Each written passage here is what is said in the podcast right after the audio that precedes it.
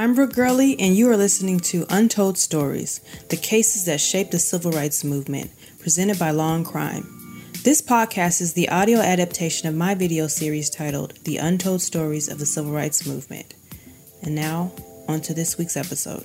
What's up, everyone? It's me, Brooke. Welcome back to the Untold series, where each week I look at what I think are important civil rights cases.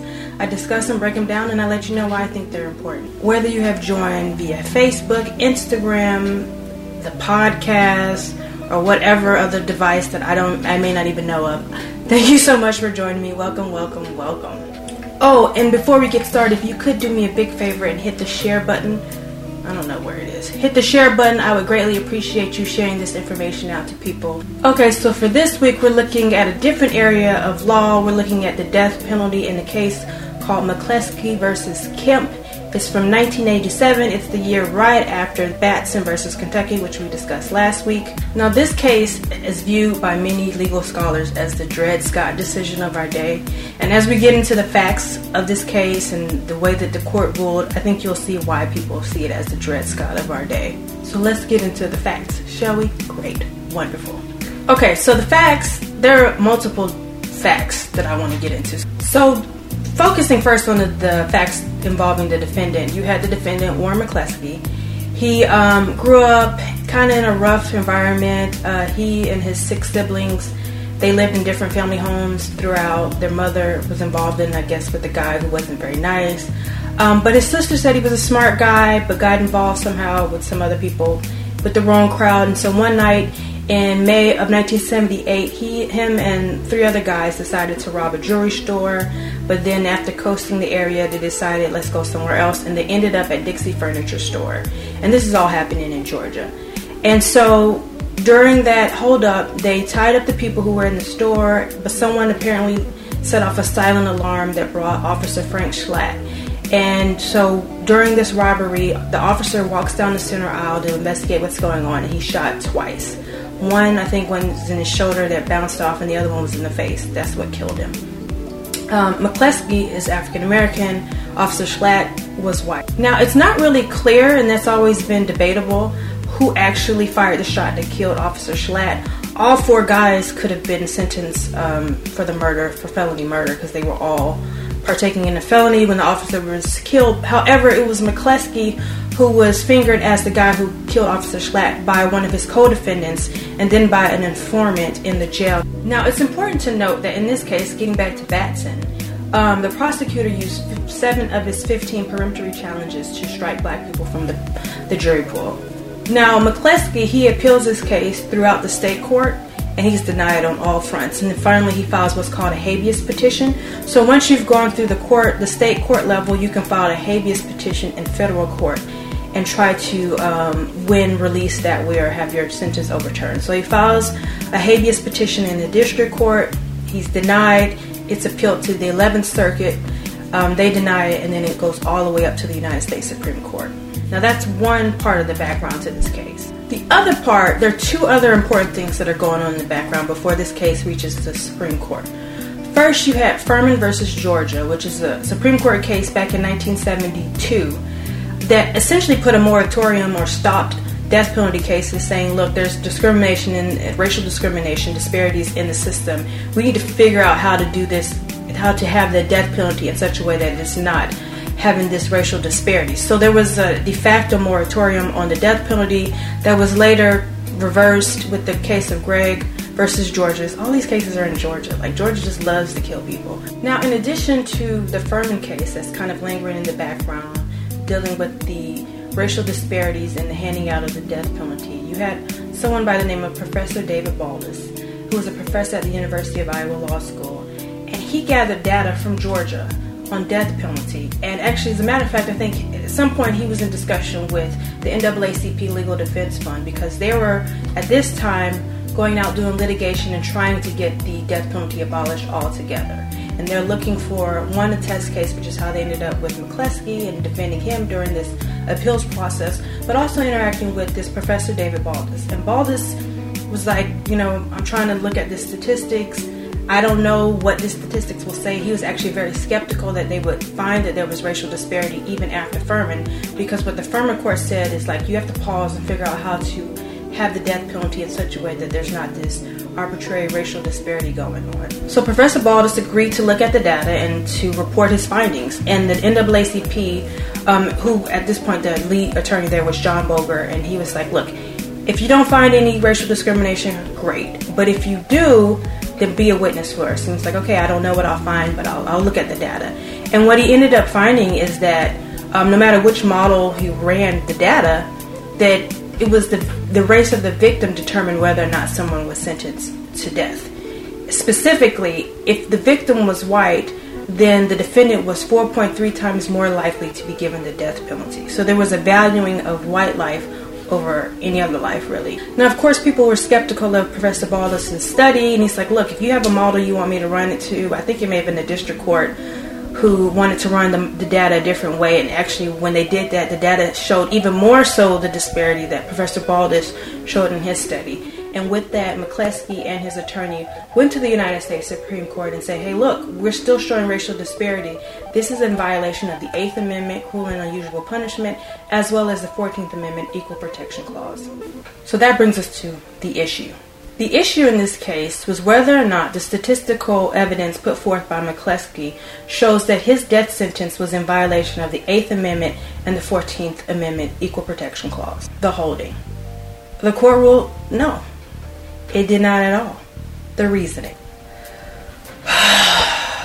the court's reasoning here is where we get to this similar Dred Scott type of vibe. First of all, the court ruled that yes, it acknowledged that there was some kind of disparity going on along racial lines, but said, we don't know why that is, and we're not willing to take this to its logical conclusion and say that this is based upon some impermissible racial discrimination. Instead, what the court said is that if McCleskey wants to show that his um, 14th and 8th Amendment rights are being violated, he needs to show specifically that either the judge, the prosecutor, or the juror or jury members um, had racial intent, which is darn near impossible to show what was going on in the minds of the jury, the judge, and the prosecutor.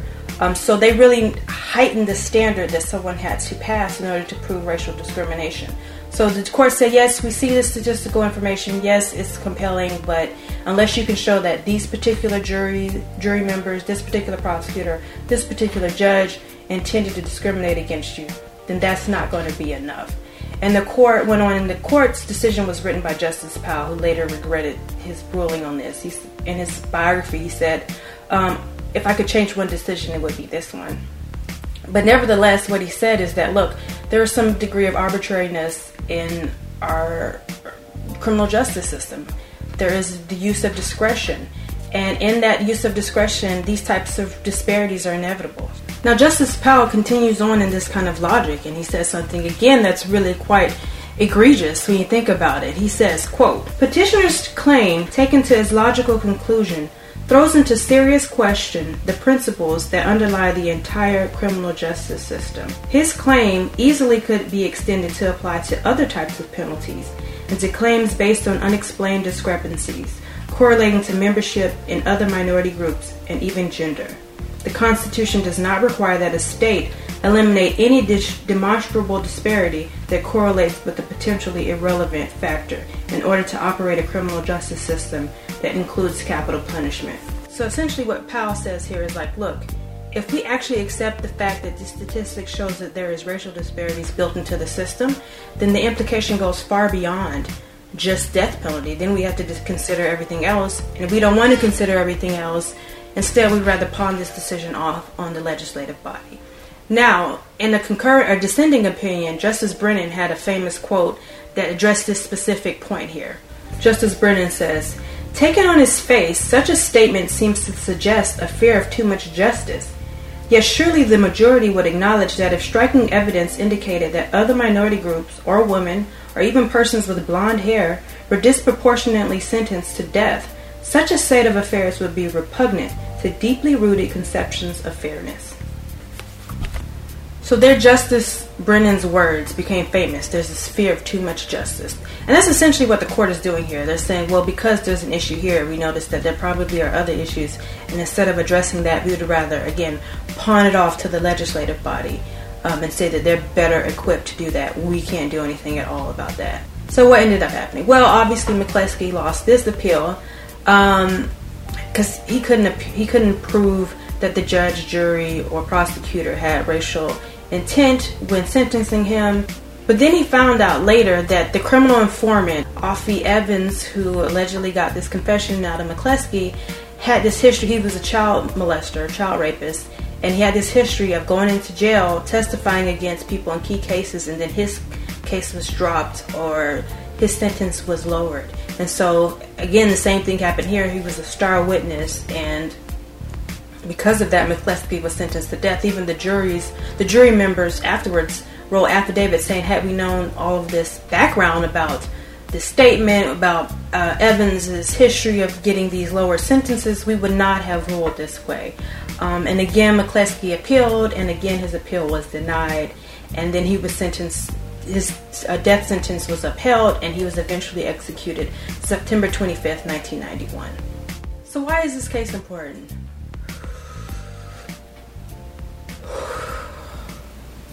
There's so many reasons why this case is important. so this case is infuriating um, and fresh. Very frustrating because when it comes to issues of race and racism, you know, everyone's looking for some kind of objective fact and truth. And here you have McCleskey bringing this study, this very exhaustive study, saying there is racial disparity built into the system. This isn't what I feel. This isn't anecdotal. This is statistical. And the court saying, yeah, but we're going to need that subjective proof. We need to know that that was their intent, which now we're taking back into this level of emotions which everyone claims they want to get out of. And so for the court to completely dismiss objective facts of racial disparity shows that it's not really even about that. It's not even about what is actually going on. It's about whether or not they have really the will to address the issue of racial disparity in the system, and the results show that they did not. I think this case is also important because it shows how the burden is continually put on those who are discriminated against to address discrimination. It's not put on those who have had this pattern and practice and history of discriminating against people. It's those who have been um, discriminated against, those who, again, have this burden of um, racial discrimination. We are the ones who must combat the issue. Also, this case is egregious because it shows that the system is okay with a degree of racial discrimination built into it. And I think that's only uh, um, permissible because the burden again is on black people. If the the evidence shows something opposite, I don't think people like Justice Scalia or even Justice Lewis would have said, well, that's inevitable. It's only inevitable and therefore acceptable to you when you know that st- the statistical evidence is in your favor. And so this case shows that, again, it goes back to what I was just saying the burden is on the black person to combat something that is essentially not their issue, it's someone else's issue that you're the victim of. I also think this case is important because it shows, it discounts the ways in which racism functions in society. If you have a system in place, you need not have an individual actor that is functioning from malintent in order for there to be racism. And the court is turning a blind eye to that. Not just turning a blind eye, but saying that's okay. That's inevitable. We're comfortable with that. We're comfortable with the fact that our conclusion or the result of what is going on in our criminal justice system is essentially racist. So long as you can't prove that one particular person is racist, then we're okay. We can bury our head in the sand, be an ostrich, and say, well, but that person wasn't racist or that person wasn't racist. Like, but yes, the system is racist. What are we going to do about it?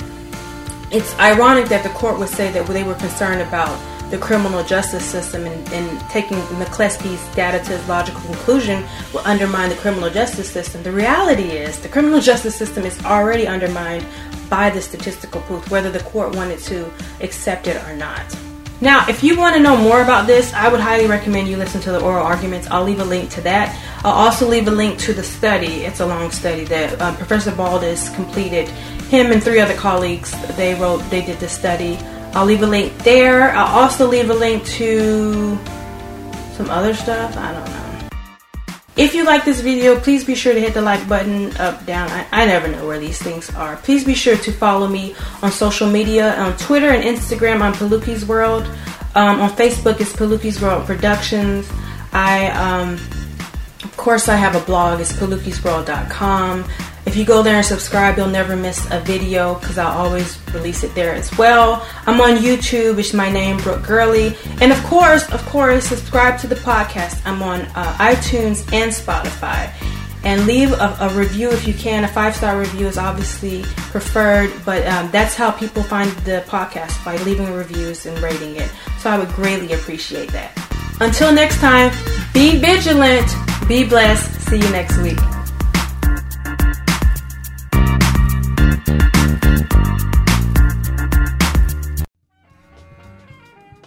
To watch the video series that inspired this podcast, head over to my blog, palookesworld.com, and make sure you subscribe.